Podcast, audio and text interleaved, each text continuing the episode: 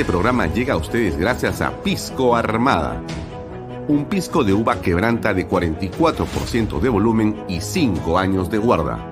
Un verdadero deleite para el paladar más exigente. Cómprelo en bodegarras.com y recuerde, tomar bebidas alcohólicas en exceso es dañino.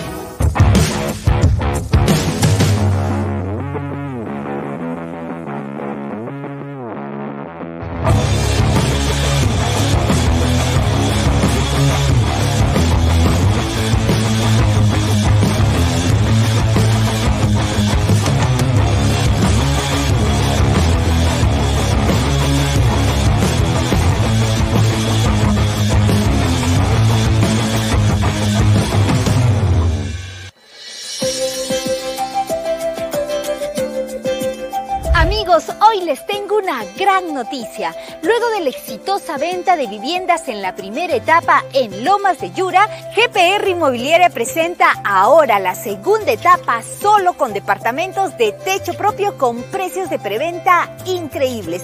¿Quieres conocer todos los detalles? Ven y acompáñame.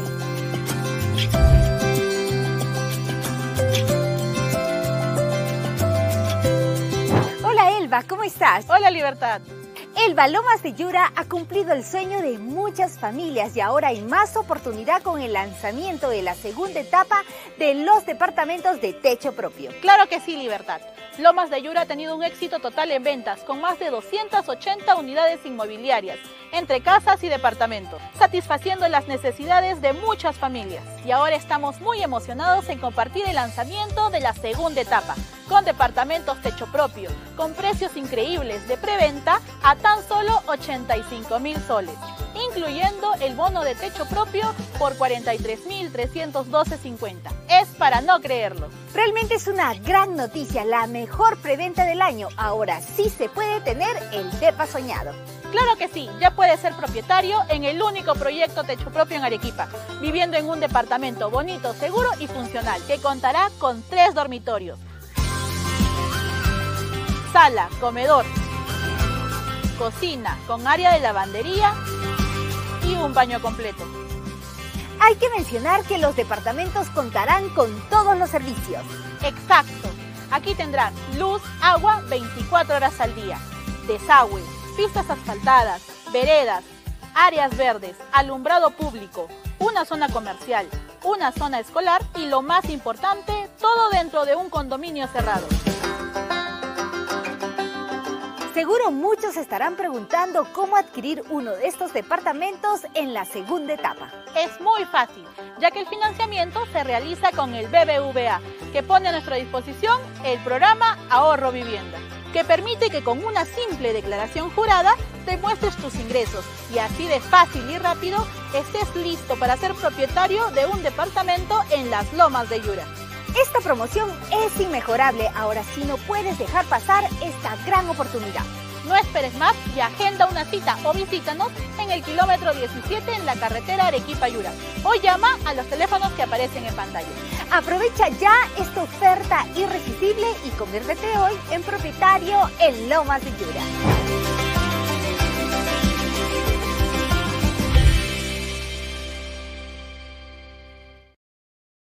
¿Qué tal amigos?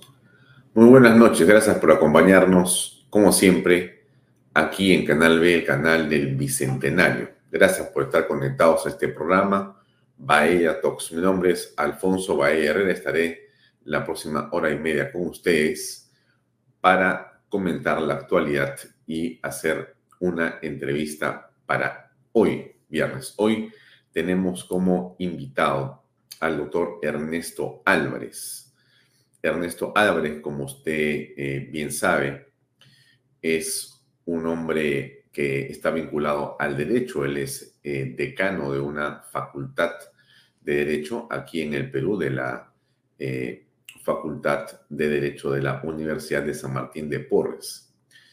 Pero también su experiencia ha estado vinculada al derecho constitucional. De hecho, ha sido miembro y presidente del Tribunal Constitucional. Así que eh, hemos invitado al doctor Ernesto Álvarez para conversar en unos minutos más en torno a una serie de temas que consideramos que tienen relevancia y que la opinión del el doctor Álvarez nos permitirá tener, estoy seguro, mayores luces sobre estos temas que creo que son centrales en este momento para todos los ciudadanos. Vamos eh, a tocar el tema relacionado a la eh, constitucionalidad o no de este gobierno virtual que la señora presidente Dina Boluarte va a inaugurar. Como usted sabe, hay quienes dicen que esto es eh, inconstitucional y que más bien si la señora Boluarte sale del territorio, automáticamente debería ser vacada por el Congreso de la República. En realidad, ¿a qué se enfrenta la presidenta Boluarte? Vamos a conversar de eso con nuestro invitado también sobre la eh, legalidad de la inhabilitación de Zoraida Ábalos. Como usted sabe, hace unas horas eh, la Junta de Jueces Supremos que iba a reunirse para ver el tema no logró el quórum necesario y esa eh, reunión que pretendía opinar en torno a lo que había dicho el Tribunal Constitucional y lo que ha hecho, perdón, el Congreso de la República no se va a llevar a cabo, de manera tal que la inhabilitación está operando de pleno derecho como todos creemos que debe ser. Otro asunto, por supuesto, es el que se relaciona esta vez sí a lo que eh, definió el Tribunal Constitucional con respecto a la responsabilidad o no, o a lo que significa o no esta eh, denegatoria fáctica de la confianza, que en el, eh, digamos, tenor, en el desarrollo, en el pensamiento del tribunal, no existe. No existe una figura de la denegatoria fáctica de la confianza y por lo tanto queda claro que Martín Vizcarra y quienes lo acompañaron en el cierre del Congreso en septiembre de 2019 cometieron un golpe de Estado. Esto tiene implicancias de qué tipo respecto de los personajes principales que intervinieron en esto. De eso vamos a conversar también con el doctor eh, Ernesto Álvarez. Eh, y también dos temas más que nos han parecido muy importantes, ¿no? Esta eh, sentencia del Tribunal Constitucional que establece que se ha incurrido en una afectación a derechos políticos y electorales contra el partido aprista, al no permitir que se le concluya con la inscripción en la que estaba inmerso. Exactamente igual a lo que pasó con el Partido Popular Cristiano. A ambos se les dejó por cuestión de minutos y una serie de este, leguleyadas eh, fuera de la competencia electoral. Y también otras personas como Fernando Siles y demás, por temas absolutamente nimios y ridículos. Bueno, ¿cuál es, digamos, la implicancia? ¿Cuál es la responsabilidad que tiene Salas Arenas, el presidente Juan Sánchez, en todo esto? Y vamos a también a conversar en torno a lo que podría ocurrir con la mesa directiva próxima que va a elegir el Congreso de la República. ¿Qué implicancias tiene esta, digamos, eh, unión entre eh, la izquierda y la derecha, si es que aquella acaso se llega a cumplir? ¿Y qué significa esto para eh, la gobernabilidad en el país? ¿Estamos frente a un riesgo? ¿Es bueno o es una hecatombe? Bueno, de eso vamos a conversar con eh, Ernesto Álvarez en unos minutos más. Eh, no se olvide seguirnos en Twitter, así es, Canal BPE. Estamos, por supuesto, no solamente a través de las redes sociales de Alfonso Bahía Herrera de Canal B, sino también salimos, como usted sabe, en directo a través de las redes sociales diario Expreso. Estamos también eh, los días domingos en la tarde a través de PBO Radio 91.9 FM, la radio con fe. Y por cierto, nos puede seguir en nuestra creciente red de cable operadores. Estamos en eh, en WinTV, en Econocable, en Cable Más, en Bantel. Estamos en Incavisión y en Amazónica TV. Y muy pronto llegan, creo que son tres cables más y nuestra red, por supuesto, continúa creciendo de una manera muy importante. Gracias a usted, siempre se lo digo y no me cansaré de repetirlo. Bien, para, digamos, antes de decir, por supuesto, dos cosas. Primero, el tema del vehículo, no se lo olvide. Bueno, este Metacar es un auspiciador nuestro que como todos los auspiciadores de este canal y este programa son muy importantes. Nos permiten a nosotros avanzar en nuestro desarrollo. Pero Metacar le ayuda a usted sobre todo a poder eh, tener un vehículo que es nuestra, digamos, herramienta de transporte, de trabajo eh, y de movilidad con la familia muy importante en óptimas condiciones. Pues eh, si usted tiene temor de, digamos, los presupuestos que puede implicar llevar el vehículo a un taller de marca ¿no? Y eso no quiere decir que sean malos, estoy diciendo que pueden ser caros para ciertas personas. Bueno, pues vaya usted a Metacar y va a encontrar una atención de primer nivel para cualquier marca de vehículo. Y si usted tiene, un, vehículo de alta gama, como se dice, pues se va a dar una sorpresa espectacular, porque la sorpresa va a ser que va a pagar varias veces menos lo que pagaría en talleres que usted ya conoce cuáles son. Bien, dejo el tema ahí. No se olvide también de otro episodio nuestro que es muy importante, que es eh, GPR y su proyecto Lomas de Yura en Arequipa. Como usted sabe, quedan unas cuantas casas eh, que son eh, estas casas de un piso que comienzan con 125 mil soles. Quedan muy pocas casas. Sobre un terreno de 90 metros cuadrados se ha hecho una vivienda con todo, pero además tiene agua potable 24 horas, luz eléctrica, desagüe, pistas y veredas y título de propiedad. Así que yo le eh, recomiendo eh, no perder de vista eso, como tampoco la preventa de los nuevos departamentos a 85 mil soles con el bono techo propio. Bien, a ver, eh, antes de hablar de los turistas, déjenme mostrar este video de la señora primer ministro italiana, la señora Meloni, que dice cosas que son valiosas y que yo siempre aquí en este programa, como usted sabe, yo trato de compartir con usted. Aquí va, se lo muestro. La ideología de género. Si vais más allá de los eslóganes, fácilmente os daréis cuenta de que el verdadero objetivo de la ideología, eh, ideología de género no es la lucha contra la discriminación, ni la superación de las diferencias entre hombres y mujeres. El verdadero objetivo no declarado, pero trágicamente evidente, es la desaparición de la mujer y sobre todo el fin de la maternidad. El individuo indiferenciado al que se tiende con las teorías de género no es tan indiferenciado, es masculino. El hombre hoy puede ser todo, padre y madre, en un amplio rango que va desde lo femenino hasta lo masculino, mientras que las palabras más censuradas por lo políticamente correcto son mujer y madre. ¿Por qué? Porque la modernidad tiene una fuerza simbólica extraordinaria. En el vientre de la madre aprendemos a ser a dos del amor de la madre descubrimos la abnegación. La madre es la humanidad misma.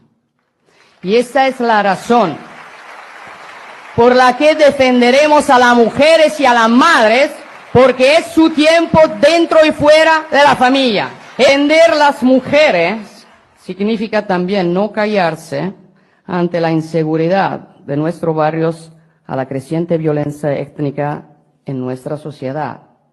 Hace unos días en Italia, cientos de jóvenes norteafricanos destrozaron una ciudad turística y en el tren rodearon y abusaron sexualmente de seis niñas. Gritaron, las mujeres blancas no pueden subir aquí. Basta pensar en lo que hubiera pasado si unos jóvenes delincuentes italianos o españoles hubieran hecho el mismo contra niñas africanas.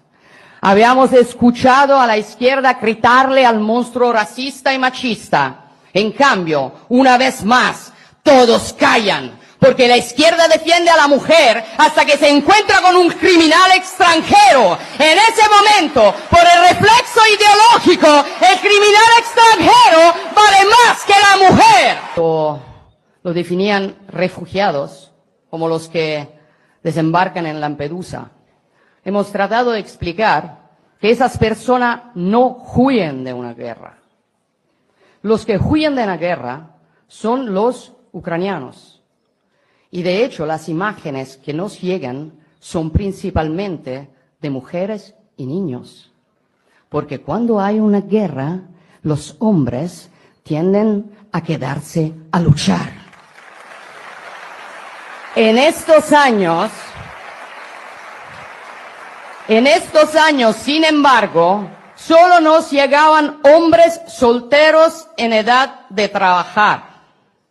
Y la izquierda que es el brazo armado de los intereses de las grandes concentraciones económicas, le ha tendido alfombras rojas, sabiendo que esa mano de obra barata competiría a la baja con nuestros trabajadores. Esa no es solidaridad. Para ellos eran nuevos esclavos a explotar. Y la civilización europea luchó contra la esclavitud y la abolió hace siglos. Dirán que sois extremistas, racistas, fascistas, negacionistas, homófobos, diráis, dirán que sois impresentables, que no tenéis dirigentes capaces de gobernar, dirán que es inútil votar por vosotros porque de todos modos no podéis ganar, pero ¿sabes qué? No tengáis miedo, porque no deciden ellos, ellos deciden. Ya no es tiempo de pensamientos débiles. Ya no es tiempo de compromisos a la baja, de continuas mediaciones que igualan a todos y debilitan a nuestras naciones. Ese es el momento de las tomas de posición claras. Hace 530 años, la rendición de Granada puso fin a la reconquista, Andalucía volvió a España y Europa volvió a cristianidad. Hoy en día, el laicismo de izquierdas y el radicalismo islámico amenazan nuestras raíces. Y hace 530 años, el italiano Cristóbal Colón partió de un puerto andaluz para descubrir las Américas. Hoy hay quienes quieren derribar las estatuas dedicadas a él para borrar nuestra historia como europeos, cristianos, occidentales. Frente a este reto, no hay mediaciones posibles. O se dice sí o se dice no. Así es. Sí a la familia natural. No a los lobby LGBT. Sí a la identidad sexual. No a la ideología de género. Sí a la cultura de la vida. No al abismo de la muerte. Sí a la universalidad de la cruz. No a la violencia islamista. Sí a fronteras seguras no a la inmigración masiva, sí al trabajo de nuestros ciudadanos, no a las grandes finanzas internacionales, sí a la soberanía de los pueblos, no a los burócratas de Bruselas, y sí a nuestra civilización, y no a quienes quieren destruirlo. ¡Viva Santiago Pascal, presidente de España! ¡Viva España! ¡Viva Italia! Es una posición clara, que es lo que nosotros eh, también creemos que debería ser el camino en nuestro país. La posición clara implica definirnos políticamente. Eso eh, no significa que hay que insultar, que hay que denostar, que hay que injuriar a nadie. Significa que hay que tener una posición personal que de manera argumentativa defina qué queremos ser y a dónde queremos ir. Y eso es lo que hemos visto nosotros, que lamentablemente algunas personas eh, dudan o temen. Y temen porque existe el bullying, existe la manera como se acosa cuando una persona dice lo que piensa. En el Perú, de manera impresionante, eh, la derecha se ha ido callando, se ha ido acomplejando se ha ido autocensurando y mucha gente que sabe cree y quiere ser y está en la derecha peruana, se ha sentido durante años culpable por ser de derecha. Y entonces yo le pregunto a usted, señora, señor que ve este programa, ¿por qué es así? ¿Por qué esto, eh, digamos, se ha venido produciendo y hay un grupo de gente que se ha dejado de estar? O sea, no discutamos, en verdad, mejor no digas que eres de derecha, oye, tranquilo, ¿no? Vamos, vamos, este, eh, haciendo que el discurso, el pensamiento sea más prudente, ¿no? Menos confrontacional. Y eso ha traído los problemas que hoy ya tenemos en el país y en América Latina y en el mundo, como dice la señora Meloni desde España. Ella es primer ministro de Italia, pero hay que ser claros en el pensamiento claros en el pensamiento. Lo hemos dicho acá, este es un programa eh, y una parte de quienes tienen programas en este canal, no todos por supuesto, porque son eh, finalmente canal plural, ¿no? La gente puede, y la gente que conduce o que está puede decir en realidad lo que le parezca, estamos en libertad, pero por lo menos este programa claramente, y este conductor absolutamente, es eh, alguien que defiende posiciones de derecha.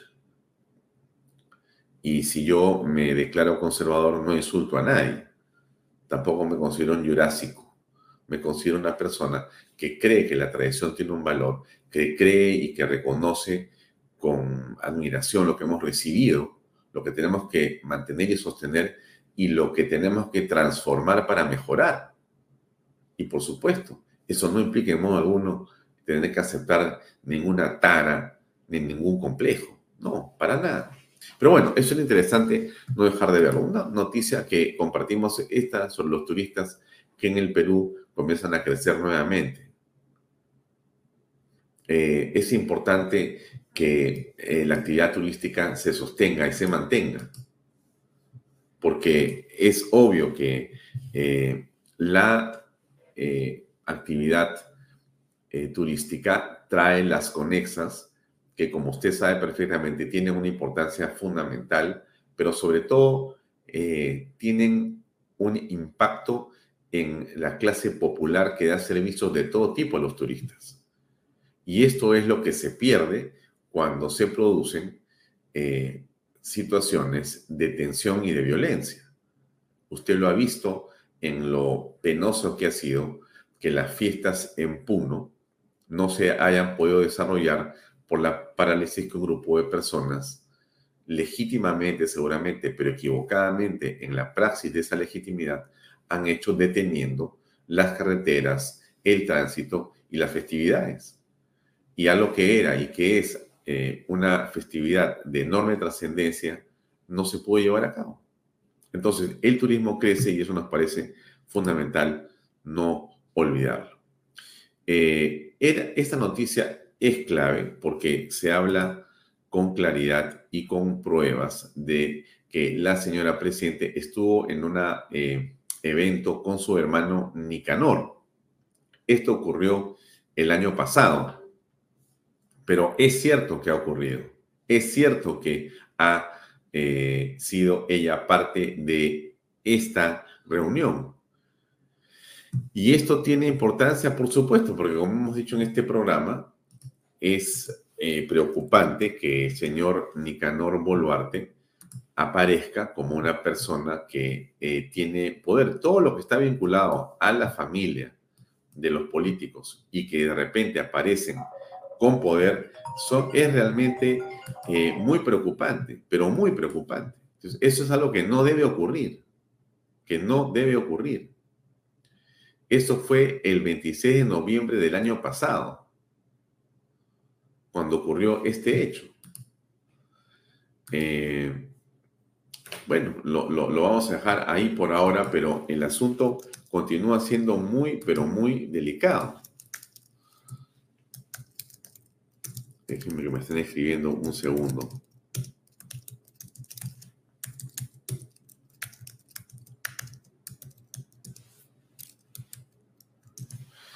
Ok, entonces, a ver, continuemos con nuestro programa. Otro tema fundamental es esto de eh, digamos, la concreción y la certeza que Alejandro Toledo intentaba lavar 20 millones de dólares en Costa Rica. No era sino eh, una parte, aparentemente, de lo que había negociado con diferentes empresas. No sabemos si esto es lo que venía de Odebrecht o si él ha tenido, digamos, otras, otros requerimientos parecidos al que tenía con Odebrecht, con otras empresas.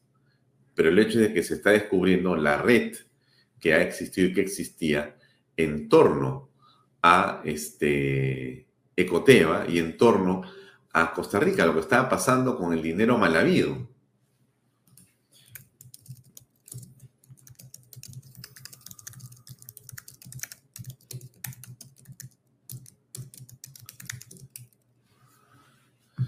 Bien. Em, la Corte eh, Suprema de Justicia no ha definido, porque justamente dijo, nosotros no vamos a estar y no hubo quórum. No hubo quórum. Y eso es algo muy importante. No se ha querido meter en un tema absolutamente político. A esta señora la han defenestrado, la han inhabilitado por lo que el Congreso ha considerado una inconducta. Punto. Y esta noticia sí es de una enorme, digamos, eh, preocupación, ¿no? Porque, miren, usted se acuerda que conversamos con Gastón Rodríguez hace unos días. A ver, se lo voy a poner otra vez el videito, que dura un minuto y medio, ¿ya? Para traer a colación que ahora han liberado a los que estuvieron con Maldito Cris. Esto parece increíble, pero mire lo que decía Gastón Rodríguez, ex ministro del Interior en relación a este tema judicial. Escuche usted de acción es, como siempre decimos, el fortalecimiento del sistema de justicia. ¿Cuándo vamos a parar el fenómeno de los delincuentes que entran y salen de las cárceles? ¿Cuándo? Esa, esa puerta giratoria que, que se le llama. Cuando la policía captura y el Ministerio Público los pone en libertad o el Poder Judicial, bajo prerrogativas que están lamentablemente escritas, ¿no? Como es el Código Procesal Penal garantista que con solamente tres arraigos, ¿no? El arraigo domiciliario, arraigo laboral, identidad plena, pasas en condición de citado. Entonces la gente ve a los delincuentes y tenemos pues como, como mayor ejemplo a este sujeto Chris, ¿no? Que cayó con una gran cantidad de celulares, con armas y una fiscal desde su óptica, desde su punto de vista, dijo que no, que no era para ponerlo tras las rejas. Entonces, esta, esta situación realmente es frustrante para las fuerzas del orden, para la Policía Nacional, que se capture a los delincuentes y, estén en la calle el 90%. Porque ¿cómo terminas esto? El delincuente lo único que hace es muta de la jurisdicción donde lo capturaron y se va a otra jurisdicción a seguir haciendo lo mismo. Entonces, ¿cómo puedes tú disminuir la delincuencia cuando el ingrediente ¿no? Cuando la esencia de lo que producen los delitos continúan en la calle. Yo eso es algo que lo vengo repitiendo desde que estaba en actividad a cargo de la región policial de Lima. Presentábamos a los detenidos cinco, seis, siete veces capturados en el año. En el año. Entonces, Increíble, ¿eh?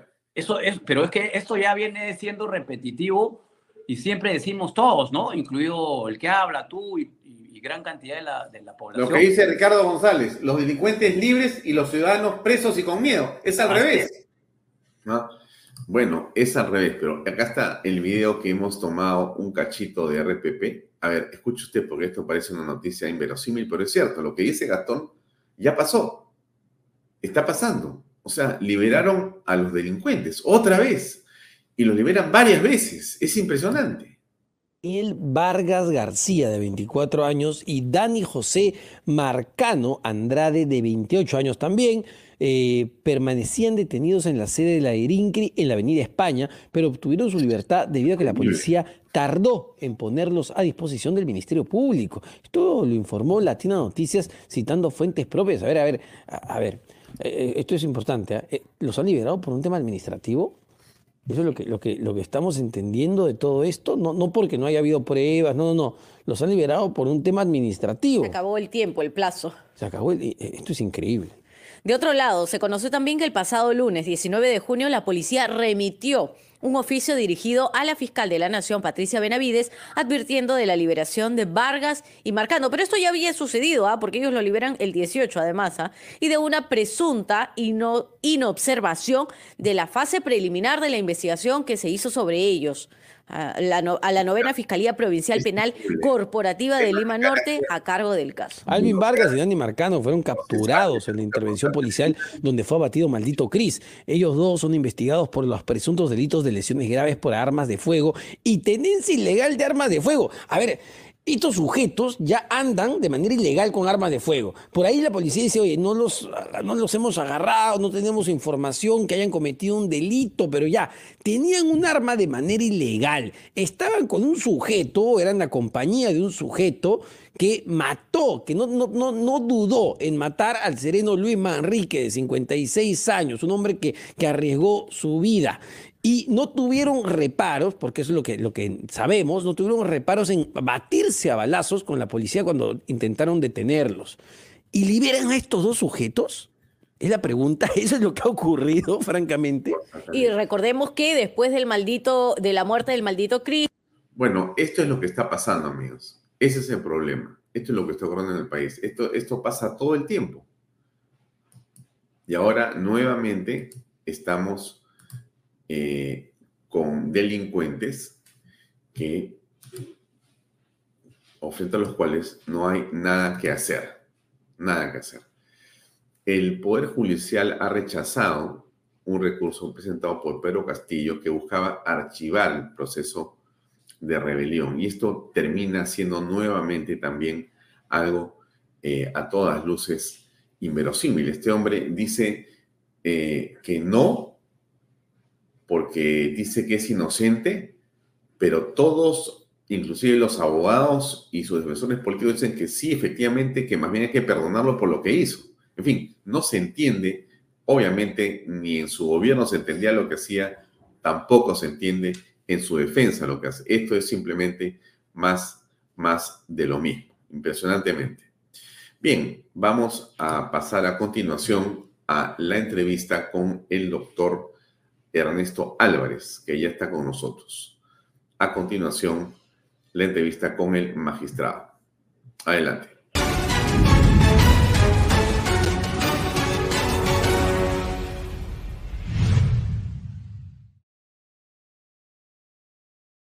Doctor Álvarez, gracias por acompañarnos en esta edición de Bahía Talks. Quisiéramos tocar varios temas, pasar eh, del tema constitucional al tema político. Eh, comencemos por lo constitucional. Lo último que hemos conocido, para comenzar por alguna parte, es, eh, bueno, el hecho de que la presidenta Dina Boluarte podrá, según el Congreso de la República, viajar al extranjero y gobernar de manera virtual. Esto, en opinión de algunos, es absolutamente correcto, corresponde a los tiempos, modernos y por lo tanto no debería preocupar a nadie. En opinión de otras eh, personas eh, expertas también en derecho constitucional, esto podría implicar inclusive eh, la vacancia presidencial si ya deja el territorio nacional amparada en estos dispositivos nuevos. ¿Cuál es su posición? ¿Qué cree que está ocurriendo con esto del gobierno virtual? Por favor ante todo, gracias por la invitación y gracias por la pregunta, porque es una pregunta que necesariamente se tiene que esclarecer.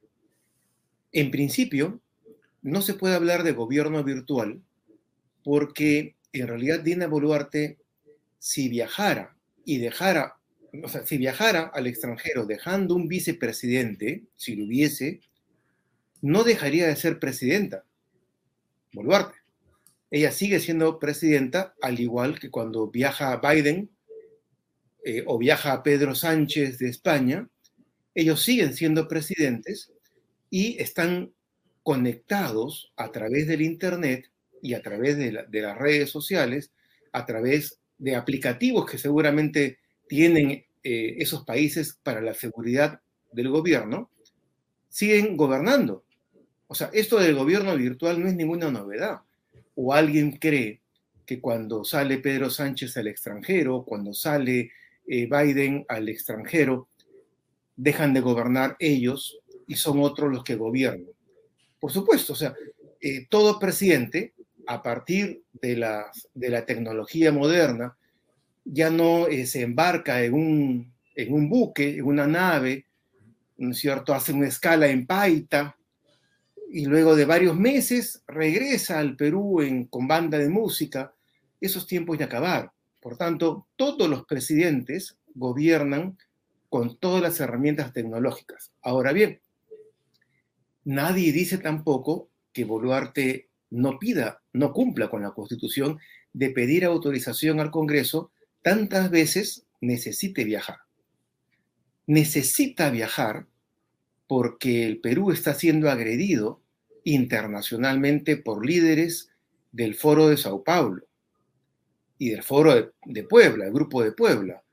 Concretamente, el presidente de México no solamente semanalmente eh, ataca al gobierno peruano delegitimando al Estado peruano, Petro y así otros presidentes atacan al, al gobierno peruano y los efectos de esos ataques no son simplemente que Dina Boluarte se deprime.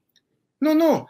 El problema es de que las inversiones, la credibilidad y la confianza de los empresarios internacionales, de la banca internacional, se deprime y abandonan los proyectos de desarrollo que tienen con el país, con el Perú. El problema no es que la señora quiera viajar, el problema es de que el Perú está indefenso, porque claro, no es cuestión de que vaya el embajador, los jefes de Estado y los jefes de gobierno no se reúnen con un embajador para hablar de temas fundamentales de país, de país con país, bilaterales. Tampoco se reúnen, como ya hemos visto, con el presidente del Consejo de Ministros que saben que no, jefe, no es un jefe de gobierno, simplemente es un coordinador del gabinete. Por tanto, el Perú no puede estar indefenso y cualquier interpretación de la Constitución tiene que realizarse a tono con los objetivos de la Constitución. Eso se llama la interpretación teleológica, que va de la mano con la interpretación sistemática de la Constitución. Si hay un punto gris, ¿qué pasa? La Constitución no prohíbe eh, lo que eh, la ley ha planteado, la ley ya promulgada ha planteado, que es, a falta de un vicepresidente, el despacho presidencial es asumido por la misma presidenta que sigue en ejercicio. Recordemos además que el despacho presidencial es apenas la firma con rúbrica del papeleo administrativo diario cotidiano de Palacio. Ese papeleo, cuando Ollanta, presidente, se peleó con su vicepresidenta, no la dejó entrar. Viajó y no la dejó entrar. La primera vez. Y la segunda vez le abrieron una oficinita de Palacio de Gobierno a la vicepresidenta y no le alcanzaron ningún papel. ¿Por qué? Porque como todos los funcionarios públicos que nos pueden estar escuchando saben, no pasa nada si no se firma dos o tres días el papel, los papeles, el despacho eh, presidencial, directoral, ministerial. No pasa nada. Mm. Las cosas de suma urgencia el presidente Biden, el presidente Pedro Sánchez, la presidenta Dina Boluarte, las, las despacha, la política la despacha con medios tecnológicos, así estén fuera del país o dentro del país. Por tanto, esa es una polémica innecesaria que ha sido creada básicamente por aquellos que no quieren que el Perú se defienda, porque son aliados del presidente de México, del presidente de Colombia, y están auspiciando, no por casualidad, la marcha para la tercera toma de Lima, etc.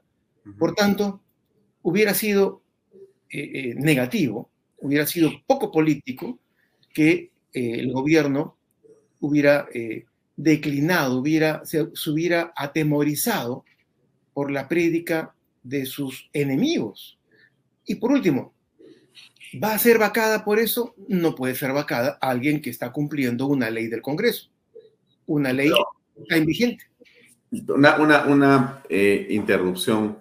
Em, a ver, el doctor Enrique Gersi, el doctor eh, Domingo García Belaunde, el doctor Fernán Altuve y otros ilustres eh, constitucionalistas y abogados expertos en estos temas eh, no son traidores a la patria y no son, digamos, atentatorios del Estado de Derecho. O emiten su opinión y señalan que esto sería inconstitucional y un error eh, de consecuencias graves. En, el derecho constitucional, desde el 2016, todos los peruanos nos hemos dado cuenta que hay diversos tipos de argumentos y diversa, diverso espacio para dar opiniones discrepantes, aún dentro del mismo sector eh, político. ¿no es cierto? Todos los que han sido mencionados, creo yo, son de centro derecha, somos de centro derecha, eh, no somos partidarios de Dina Boluarte, eh, pero tenemos un planteo diferente. Lo que yo he escuchado de los, de los mencionados es de que parten de, de, una premisa que no es cierta. El gobierno virtual. Es que no hay gobierno virtual. El presidente que viaja hoy en día no deja de ser presidente ni deja de gobernar, ya sea por WhatsApp, por Zoom, por correos electrónicos, por teléfono. La ciencia ha avanzado muchísimo. Ahora, ¿esto sería inconstitucional? O sea, ¿está prohibido por la Constitución? No. No hay ningún artículo que lo prohíba. Lo que dice la Constitución es de que el presidente debe pedir permiso al Congreso. Si no, no puede viajar. Y lo segundo, cuando viaja, le encarga el despacho a uno de los vicepresidentes. Punto. ¿Dónde está la inconstitucionalidad, la prohibición? Si no hay vicepresidentes, entonces, uno, no, se hace despacho esos dos, tres días, porque tampoco es un, es, es un mes que va a viajar en barco, ¿no? Esos dos días o tres días no se hace despacho, o el despacho se hace con firma electrónica de acuerdo a la ley aprobada. Eh, en pandemia, todas las autoridades de instituciones privadas o instituciones públicas tenemos firma digital. Y parte del despacho, parte de nuestro trabajo cotidiano ya se realiza con nuestra firma digital. Hay, hay una, por ejemplo, yo, yo soy decano de la Facultad de Derecho de San Martín y parte del despacho de los certificados, de los diplomas, se expide con firma digital autorizada por mí, previa revisión, mediante correo electrónico. Entonces, ¿dónde está la inconstitucionalidad? Primero, la Constitución no lo prohíbe. Segundo, cualquier interpretación que actualice la norma constitucional nos va a permitir el uso de medios eh, tecnológicos.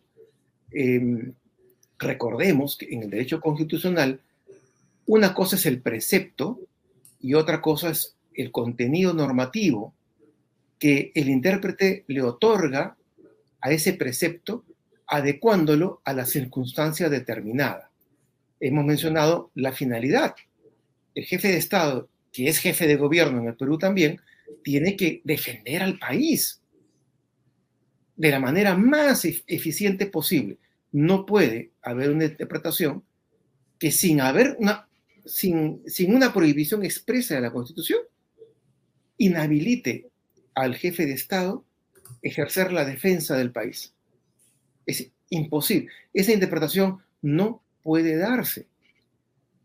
Si hubiese una, una prohibición expresa y dijera, en caso de que no haya vicepresidentes, el presidente en ejercicio está impedido de salir al extranjero, sería otro cantar pero no hay ningún artículo de la Constitución que prohíba al, presidente que obtiene la autorización del Congreso y que ha obtenido una ley del Congreso ah, interpretando favorablemente, hay una ley vigente, pueda o con autorización del Congreso salir al extranjero a defender al país o eh, eh, pueda evitar hacer el despacho o hacer el despacho con medios tecnológicos. Imagínense ustedes, en 1787 fue aprobada la actual constitución norteamericana. No ha habido otra constitución. Es de 1787, cuando el correo iba a caballo en las alforjas del jinete. Los principios establecidos en la constitución son válidos para eh, la interpretación constitucional del tráfico de comunicaciones vía Internet en los correos electrónicos y fue actualizado por la Corte Suprema Federal a raíz de los sucesos del 11 de septiembre. ¿Se puede interceptar o no al correo?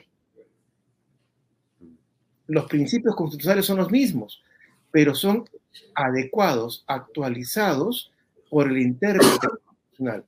No, no puede haber una situación de, de, de pétrea, de, de, una estabilidad absoluta, una rigidez absoluta.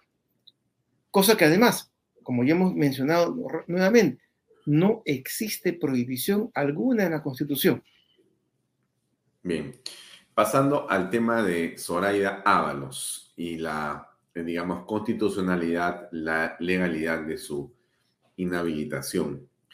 Eh, la sala plena de la Corte Suprema eh, se ha reunido, si bien es cierto, se ha suspendido la reunión porque faltaban algunos miembros.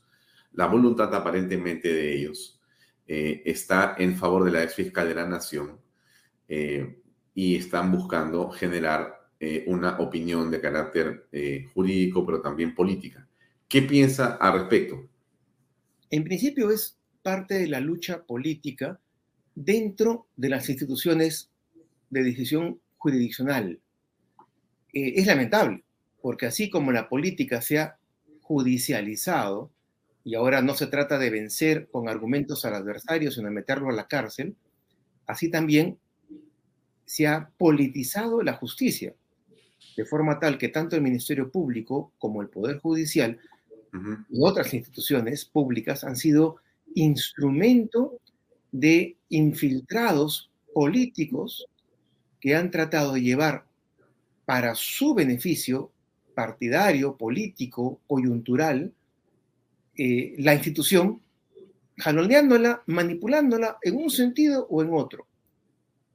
Esto tiene que terminar.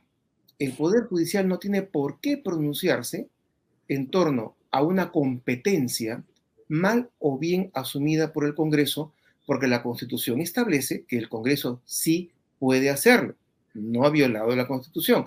Ahora, que haya sido oportuno, que sea suficiente argumento lo establecido, lo ya conocido, o es que le falte mayor fundamento, esa es una tarea del Tribunal Constitucional, no del Poder Judicial, mucho menos en un pronunciamiento a favor o en contra de la sala plena de la Corte Suprema, porque lo único que haría, así diga que estuvo bien o así diga que estuvo mal, es inmiscuirse en un conflicto político del cual es ajeno. Así también eh, no podrían pronunciarse, pues, este, el Jurado Nacional de Elecciones en torno a la fiscal eh, inhabilitada, ni tampoco eh, los gobiernos regionales, o de pronto la SUNAT, o de pronto el, el Tribunal Fiscal, o de repente las entidades públicas comienzan a pronunciarse a favor o en contra. Eso es inadmisible. El Congreso puede haberse equivocado o puede haber acertado. Es una decisión constitucional, porque es una acusación constitucional y producto del cual se ha inhabilitado a la fiscal suprema. Hmm. Esas consecuencias se atacan de acuerdo al Estado constitucional de derecho en el Tribunal Constitucional. No cabe mayor eh, intromisión de la política en los órganos de justicia. Y eso lo tienen que comprender los jueces supremos, porque de lo contrario, eh, estarían admitiendo que muchos de ellos actúan de forma condicionada por los audios eh, establecidos de manera judicial con autorización de un juez y que terminaron en poder de una ONG, que, a la cual se ha dicho reiteradamente que manejaba o maneja parte del aparato de, de la justicia en el Perú. Y eso es sumamente grave porque, como digo, si los supremos entran en política, se exponen a que la política también busque inhabilitarlos, busque luchar contra ellos, articular acción política contra ellos. Y eso va a ir quebrando el Estado de Derecho. Hmm. Eh, el Tribunal Constitucional finalmente zanjó el tema de la cuestión de confianza y determinó que no existe esta denegatoria fáctica, esta interpretación fáctica que Vizcarra aplicó y que ahora claramente eh, se entiende y se ve y se confirma que era contraria a la Constitución. Eh, ¿Qué opina usted de los, eh, digamos, quienes estuvieron detrás de esta elucubración? Se dice que estuvo, por ejemplo, el doctor Landa. ¿Usted qué opina al respecto?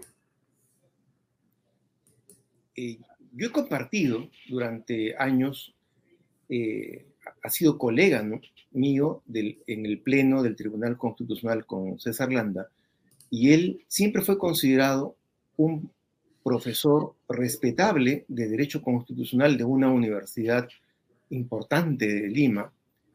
Sabíamos que era de izquierda, por supuesto, eh, su pasado político de joven eh, fue de izquierda, pero siempre hasta hoy en día considero que la izquierda tiene dos grandes vertientes. Una izquierda democrática, que es una izquierda parlamentaria, es una izquierda que busca la reforma del Estado y del país de acuerdo a sus postulados, equivocados, por cierto, pero de acuerdo a sus postulados económicos, sociales.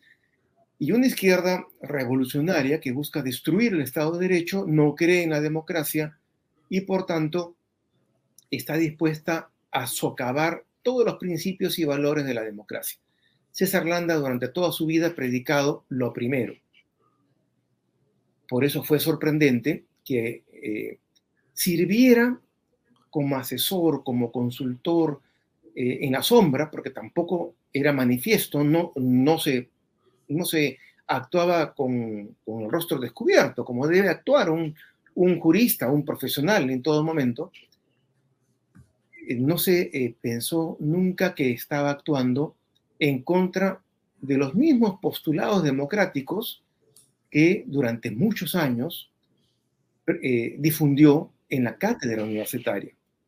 Y esa incoherencia es sumamente grave porque de alguna manera las personalidades que llegan a ser profesores principales de un centro de estudios de prestigio constituyen esa academia que debe ser, en parte, la autoridad moral que por, por encima de las circunstancias políticas de coyuntura debe siempre guardar distancia de la manipulación y de la mentira. Obviamente, no existe una denegatoria fáctica. Obviamente, el juego de político, la dinámica política que se establece entre legislativo y ejecutivo a raíz de una cuestión de confianza requiere de un consentimiento expreso y un convencimiento de ambas instituciones. Porque una le dice a la otra, tú te has comprometido conmigo a apoyar mi programa y esto es parte de mi programa. Y la otra establece de que no, la va, no va a apoyar porque eso no es parte de su programa. Así de simple. Entonces, tiene que haber un entendimiento mutuo. Ahora, es público de que yo siempre me he manifestado en contra de la existencia de la cuestión de confianza, porque no corresponde al presidencialismo peruano. Hay un mandato presidencial, hay un mandato congresal. ¿En qué momento los congresistas tienen que acatar la orden del presidente como si fuese el presidente de su partido, como si es en Europa parlamentaria? Ahora, eh, existe la posibilidad de que se puedan ejercer demandas de carácter penal contra Martín Vizcarra, contra Salvador del Solar o contra, por ejemplo, eh, quienes en ese momento ejercían la representación de las Fuerzas Armadas? El maestro Domingo García ha señalado que no, que en principio las sentencias del tribunal no son retroactivas. El tema es de que ahí hay una discusión académica. Mm. Eh, no es que la, la inconducta eh, se haya eh, producido a raíz de la sentencia, sino que la inconducta ya ha sido practicada años atrás. Mm. lo que ha hecho el tribunal simplemente es decir, sí, esa inconducta no estaba de acuerdo a la Constitución. ahora, ¿es perseguible penalmente? Yo, permítame, no soy partidario de la penalización, de la judicialización de la política. Yo creo que, salvo delitos manifiestos, delitos comunes o delitos de, violencia, eh, no debe eh, la política instrumentalizar el derecho penal. Pero en este caso, eh, doctor Álvarez, no resulta siendo un asunto de una dimensión muy superior a lo que podría llamarse, pues, este, un delito común y corriente, ¿no? Aquí se ha alterado el orden constitucional, se ha dado un golpe de Estado en la práctica. Por eso, más que derecho penal para mí, por ejemplo, lo, cometido por Salvador del Solar amerita una acusación constitucional. Muy bien. Y esa acusación constitucional debe terminar, si tiene los votos necesarios, en una inhabilitación del ejercicio de la función pública por varios años, porque ha sido gravísimo. Igual lo, de Vizcarra. Igual si es que se llega a probar o llega a haber en acusación constitucional no es necesario probar con la misma rigurosidad de la, del proceso judicial, por cierto. Mm, así es. Pero si hay indicios suficientes de que ha habido asesores, ha habido personas que han auspiciado, han, alentado y han eh, multiplicado los efectos políticos inconstitucionales de las actitudes, eh, también son, eh, son, son pasibles. Pasibles de, de una acusación constitucional. Y si se y si no, se, si no logran destruir los argumentos dentro de un debido proceso, pues deben ser inhabilitados. Porque claro, eh, la persona que comete actos antidemocráticos, actos inconstitucionales en el ejercicio de la política, no se debe esperar a una segunda oportunidad, no se les puede dar una nueva oportunidad, al igual que el contador, el alcalde, el, el ministro que roba dinero de un país pobre, no puede exigir que se le dé una nueva oportunidad. Simplemente eh, debe eh, hacer uso de su derecho al trabajo en la actividad privada y dedicarse y nunca más volver a, tocar dinero ajeno. Mm. Bien, eh, pasando al tema este, de los partidos políticos y su inscripción, un reciente tuit de la autora Delia Muñoz eh, nos señala claramente que hay un tema de enorme preocupación para la democracia, ¿no? Leo el tuit de la doctora Muñoz que dice lo siguiente. Sentencia del Tribunal Constitucional establece que el Jurado Nacional de Elecciones incurrió en afectación a derechos políticos del APRA, a no permitir concluyan proceso de inscripción, ratificando así la decisión adoptada en caso similar del Partido Popular Cristiano precisa que la vulneración del Jurado Nacional de Elecciones configura una conducta cuestionable. Entonces, aquí se ha borrado de la competencia electoral a dos partidos tradicionales de un plumazo. Se les sacó arbitrariamente de la carrera electoral, pero además se hizo algo parecido con otros candidatos también. Pero sí se más bien validó eh, la ilegalidad eh, de la candidatura de Pedro Castillo y su fórmula presidencial. Entonces, la pregunta es, eh, doctor Álvarez, cosas como esta pasan y no hay consecuencias sobre los jerarcas del Jurado Nacional de Elecciones? A ver, el hecho es singularmente grave porque no, no se debió a errores. A mi manera de ver, en mi opinión, se, eh, se estableció una estrategia ya hace varios años para destruir a los partidos políticos. Porque los partidos políticos, fíjense, con todos sus errores, establecen plataformas, establecen una oferta electoral permanente de acuerdo a su doctrina, a su programa, para manipular demagógicamente a un país es necesario destruir a los partidos políticos, sacarlos de carrera, y así se encumbra a un demagogo que en forma individual, por sus gestos, propuestas, eh, eh, chistes o gritos, resulta convirtiéndose en un personaje popular. Esto no es nuevo, esto ya fue actuado desde la época de los griegos, donde se quebraban las estructuras y, los valores de una ciudad, de los ciudadanos, de la ciudad-estado, para eh, encumbrar a un demagogo. Y ese demagogo destruía la democracia, la pervertía. Esta estrategia ha sido llevada a cabo con minucioso detalle, y eso el Tribunal Constitucional lo ha dicho. El PPC en ningún momento incumplió la norma electoral, pero sus candidatos fueron impedidos de postular y su registro partidario anulado, igual que el APRA. El, APRA ha gobernado dos veces y el PPC ha sido coautor de dos constituciones, las dos últimas constituciones del Perú.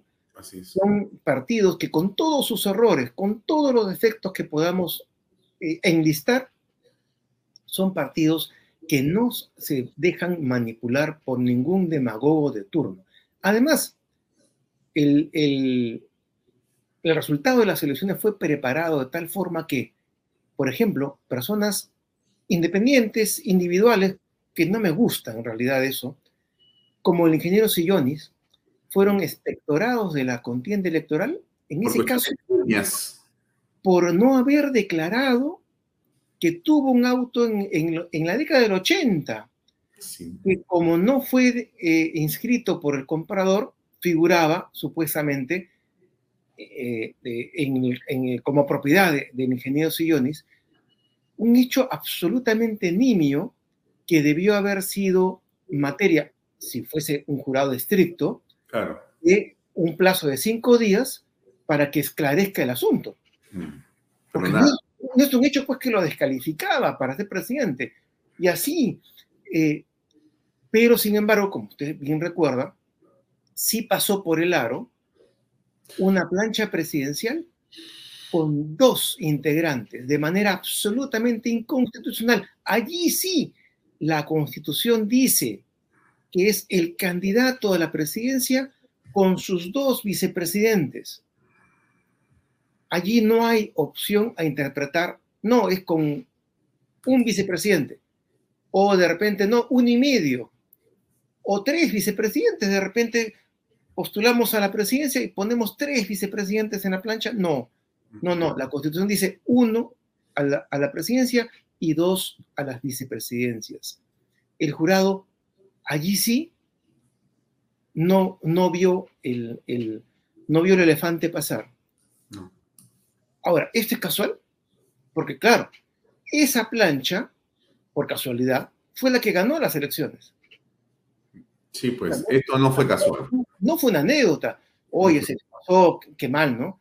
No, no, es la plancha que ganó las elecciones. Claro, pero doctor Álvarez, en este momento querer cambiar la conformación del Jurado Nacional de Elecciones parece imposible porque Salas Arenas y su equipo eh, está, digamos, eh, argumentando y está dispuesto a ir hasta instancias inclusive internacionales para que no sea removido. Esto, en fin, eh, tenemos que aceptarlo entonces hasta que se cumpla la ley solamente dentro de muchos años y varios procesos más. Bueno, en principio, ese es uno de los motivos por los cuales el gobierno peruano, el Estado peruano, tiene que defenderse a nivel internacional y tiene que esclarecer no solamente la legitimidad del gobierno, como vicepresidente de, la de esa misma plancha, sino la legitimidad del Estado peruano, que sigue siendo un Estado democrático, apegado a la Constitución. Los eh, progres inventaron una frase que es cierta y difundieron esa frase en la academia. No existe zona exenta de control constitucional en un Estado constitucional de derecho. Y muchos hemos aceptado eso. No puede haber ni dentro de la familia, ni dentro del club, ni dentro de la universidad, ni dentro del partido político, zonas exentas de control constitucional. Por tanto, no puede haber ninguna autoridad, ningún magistrado, eh, ninguna institución pública por encima de la Constitución. Y precisamente el Tribunal Constitucional, el Congreso, el Poder Judicial son los órganos que interpretan la Constitución y la materializan en cada uno de los conflictos y en cada uno de los casos que se puedan suscitar. Por tanto, Salas Arenas puede ser acusado constitucionalmente, yo entiendo que sí. Debe eh, ser el titular de una institución que no genera confianza, por lo menos en la mitad de los peruanos. Obviamente que no. La constitución, si la hiciéramos hablar, si le pusiéramos un micrófono, nos diría que por encima de las personas están las instituciones y los fines del Estado. Y uno de los fines del Estado y fines de la Constitución es que la democracia se realice con pluralismo, con competencia, con competitividad, y eso requiere una autoridad electoral imparcial. No imparcial porque ella lo dice, no imparcial porque sus amigos de la, de la Comisión Interamericana lo dicen, sino porque el electorado, que es a quien sirve, sabemos que las autoridades públicas son servidores públicos, que no se, dejen, no se dejen engañar por el auto oficial, por la liebre y por la circulina. No, no, son servidores públicos y se deben al electorado, se deben al, pueblo.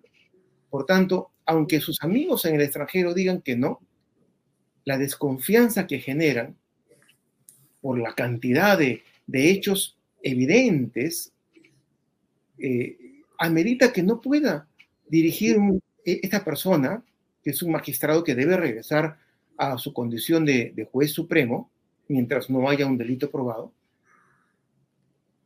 no pueden organizar otras elecciones, no pueden ser jueces de otras elecciones. Eh, el público nos pregunta cuál es el camino para poder, eh, digamos, liberarnos de salas arenas de manera eh, legal. Lo más sano, lo más, lo que haría, lo, que se haría en una democracia desarrollada, sería que su fuente de origen, la Corte Suprema, observando los problemas que ha suscitado la, inconducta, por lo menos, de esta persona, eh, pueda eh, ser eh, motivo para que se lo retire como representante, porque es un representante de la Corte Suprema, se lo retire y se le otorgue la presidencia de una sala en la Corte Suprema. ¿Y, usted cree que existe esa condición? ¿Es posible que la Corte Suprema pueda hacer algo así? No parece, ¿no? No parece porque la Corte Suprema si están buscando defender a, a Zoraida Ábalos. se ha prestado a el juego político. Claro. Eh, Salas Arenas, a ver, es el personaje de los jueces supremos más izquierdista, o sea, es eh, considerado de extrema izquierda, más que todos los demás jueces que tienen el derecho de tener su, su perspectiva política personal. Pero ¿por qué podríamos designar, usted por qué podría enviar a un reportero a entrevistar eh, eh, eh, algo, un, problema muy sensible, al más extremista de todo su personal? No formaría. porque quiere, generar algo, quiere generar algo. Claro, quiere es una voluntad expresa. Hay una intención ahí. Estrategia. Claro, hay una estrategia de, de aprobar a la fuerza la no reelección. Claro, que haya claro. políticos amateurs. Aprobar a la fuerza eh, primarias dentro de cada partido. Primarias que van a destruir a los partidos y van a evitar que puedan postular, mantener su registro, porque no es igual que, la, que, que las paso argentinas. Aquí no se trata de generar solo dos o tres candidatos grandes, que sería lo sano. Es, es para destruirlas, porque Totalmente. quien no logra un porcentaje elevado en relación a sus inscritos, pierde su, su derecho, pierde su registro. Entonces lo que se quiere es destruir la organización política. Y eso es lo que ya poco a poco la gente se ha dado cuenta. Sí. No, es, no, son, no son hechos aislados, es parte de una estrategia para manipular el, y, tener, y capturar el poder político desde fuera, desde fuera del Estado. Eh, Con con respecto al Congreso, para ir terminando esta conversación, eh, doctor Álvarez, hay eh, una iniciativa legislativa en el sentido de dejar de lado la meritocracia en el nombramiento de los maestros. ¿Qué opina al respecto? El- una de las peores ideas que se ha producido en este año. ¿Cómo se logra conseguir mayoría para una aberración de ese tipo? ¿Qué ha pasado en el Así- Congreso? haciendo política. Eh, el hacer política implica reconocer de que no tenemos la posibilidad de imponer nuestras ideas, nuestros propósitos, pero cada uno de nosotros representa intereses y tendencias. Ajá. Si yo represento al conjunto de maestros radicalizados que han asumido la carrera de pedagogía, la carrera de educación, porque simplemente no podíamos hacer nada más. Ellos son muy mediocres, como hemos visto, hay maestros que no pueden ni siquiera leer un papel. Eh, entonces tenemos que asumir la representación política de ellos.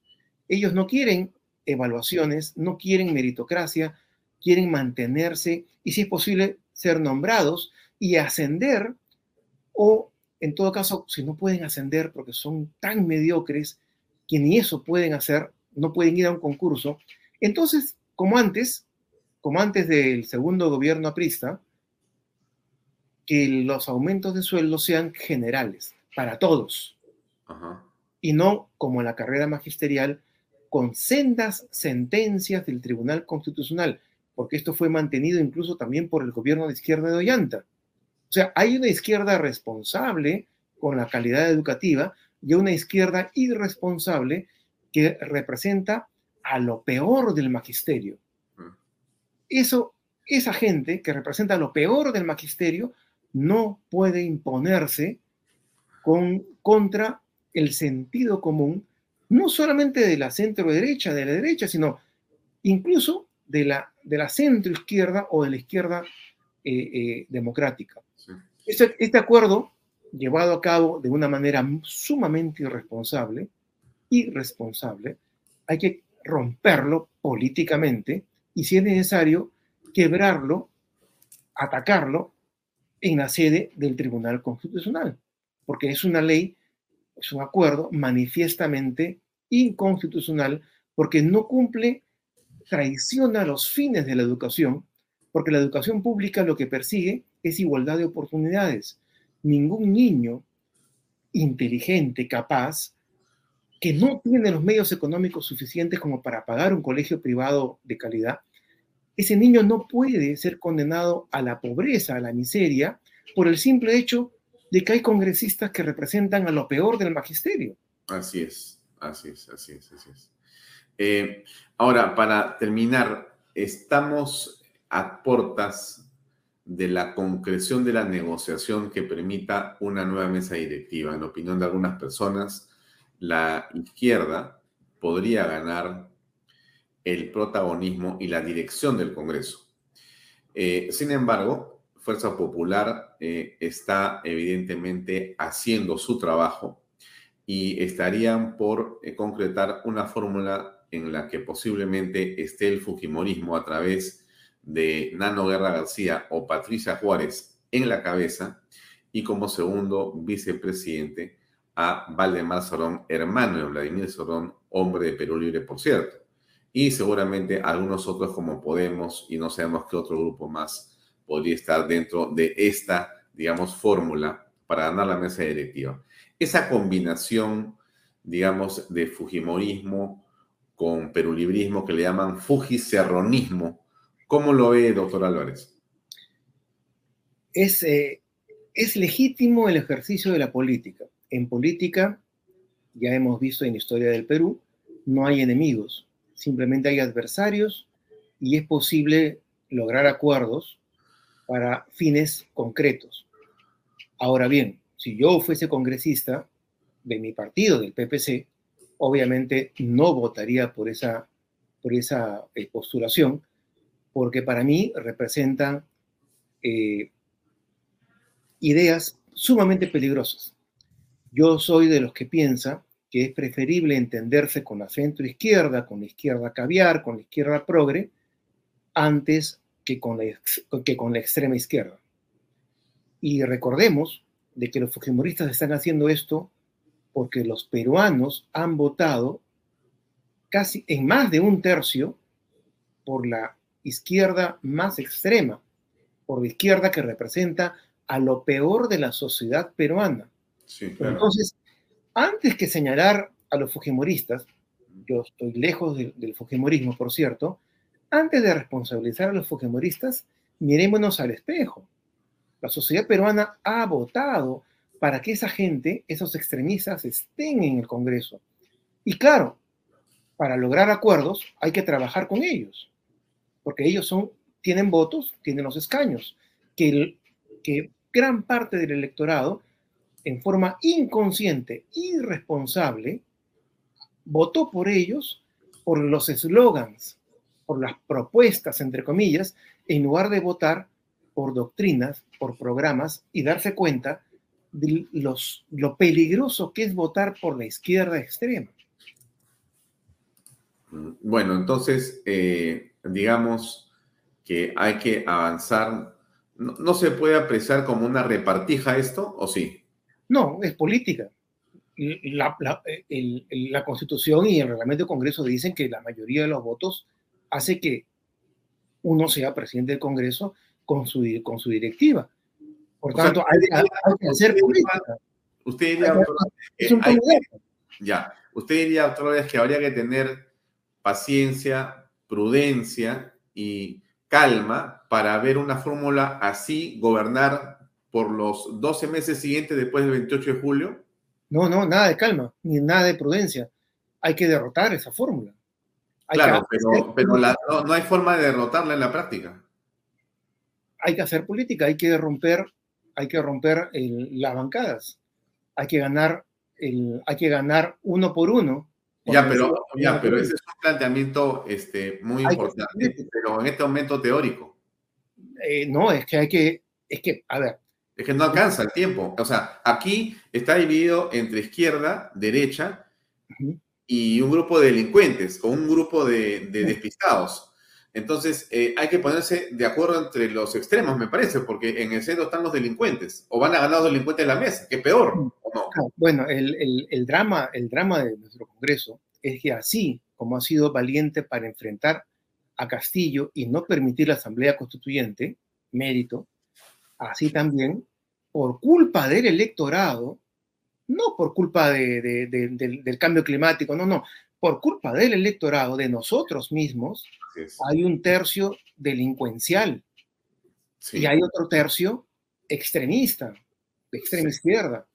Por tanto, lo que vaya a pasar no es culpa de los fujimoristas ni es culpa de, de, los políticos, de Avanza País, no, no.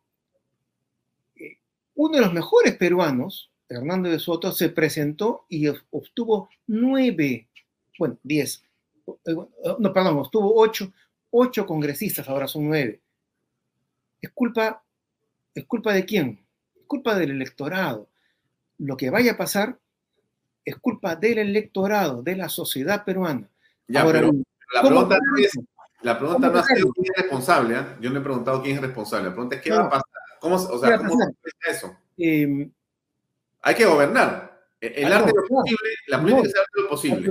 Hay que, gobernar, hay que hacer oposición. O sea, si gana esa junta directiva, yo confío mucho más en Patricia Juárez, que es una persona que ha demostrado entereza.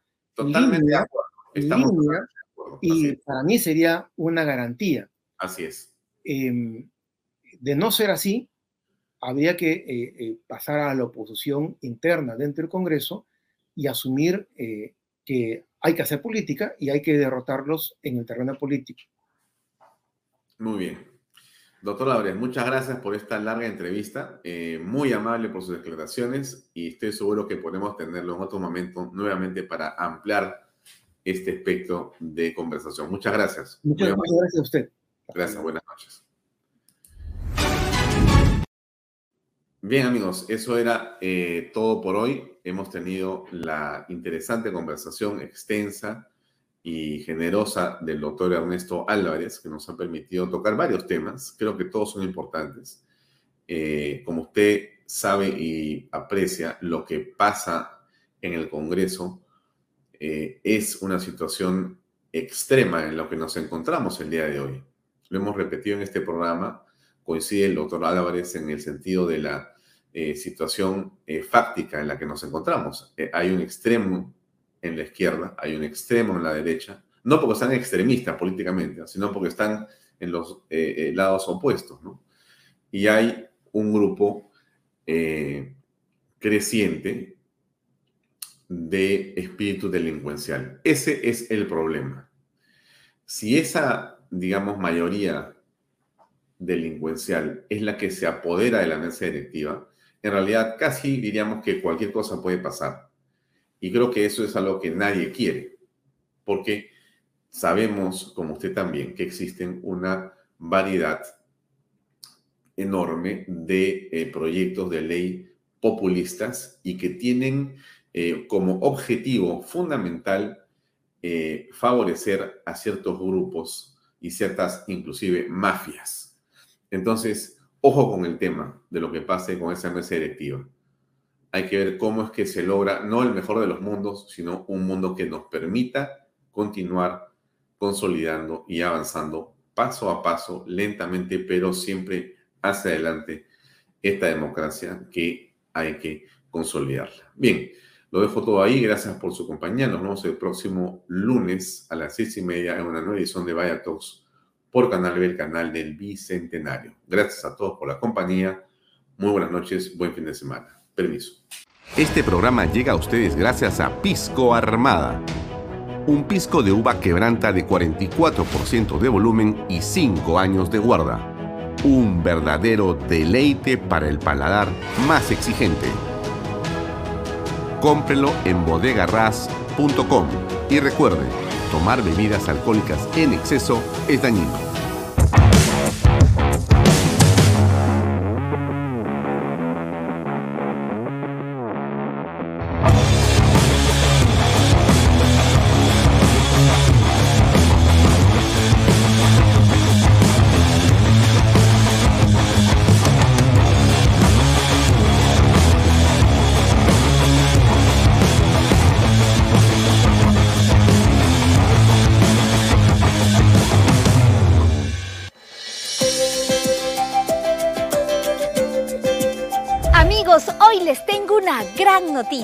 Luego de la exitosa venta de viviendas en la primera etapa en Lomas de Yura, GPR Inmobiliaria presenta ahora la segunda etapa solo con departamentos de techo propio con precios de preventa increíbles.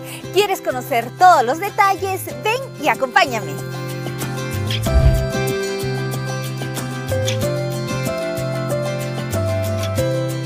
Hola Elba, ¿cómo estás? Hola Libertad. El de Yura ha cumplido el sueño de muchas familias y ahora hay más oportunidad con el lanzamiento de la segunda etapa de los departamentos de techo propio. Claro que sí, Libertad. Lomas de Yura ha tenido un éxito total en ventas, con más de 280 unidades inmobiliarias, entre casas y departamentos, satisfaciendo las necesidades de muchas familias. Y ahora estamos muy emocionados en compartir el lanzamiento de la segunda etapa, con departamentos techo propio, con precios increíbles de preventa a tan solo 85 mil soles. incluyendo el bono de techo propio por 43.312.50. Es para no creerlo. Realmente es una gran noticia, la mejor preventa del año. Ahora sí se puede tener el DEPA soñado. Claro que sí, ya puedes ser propietario en el único proyecto techo propio en Arequipa, viviendo en un departamento bonito, seguro y funcional, que contará con tres dormitorios, sala, comedor, cocina con área de lavandería y un baño completo. Hay que mencionar que los departamentos contarán con todos los servicios. Exacto. Aquí tendrás luz, agua 24 horas al día, desagüe, pistas asfaltadas, veredas, áreas verdes, alumbrado público, una zona comercial, una zona escolar y lo más importante, todo dentro de un condominio cerrado. Seguro muchos estarán preguntando cómo adquirir uno de estos departamentos en la segunda etapa. Es muy fácil, ya que el financiamiento se realiza con el BBVA, que pone a nuestra disposición el programa Ahorro Vivienda, que permite que con una simple declaración jurada demuestres tus ingresos y así de fácil y rápido estés listo para ser propietario de un departamento en las lomas de Yura. Esta promoción es inmejorable, ahora sí no puedes dejar pasar esta gran oportunidad. No esperes más y agenda una cita o visítanos en el kilómetro 17 en la carretera Arequipa-Yura o llama a los teléfonos que aparecen en pantalla. Aprovecha ya esta oferta irresistible y conviértete hoy en propietario en Lomas de Yura.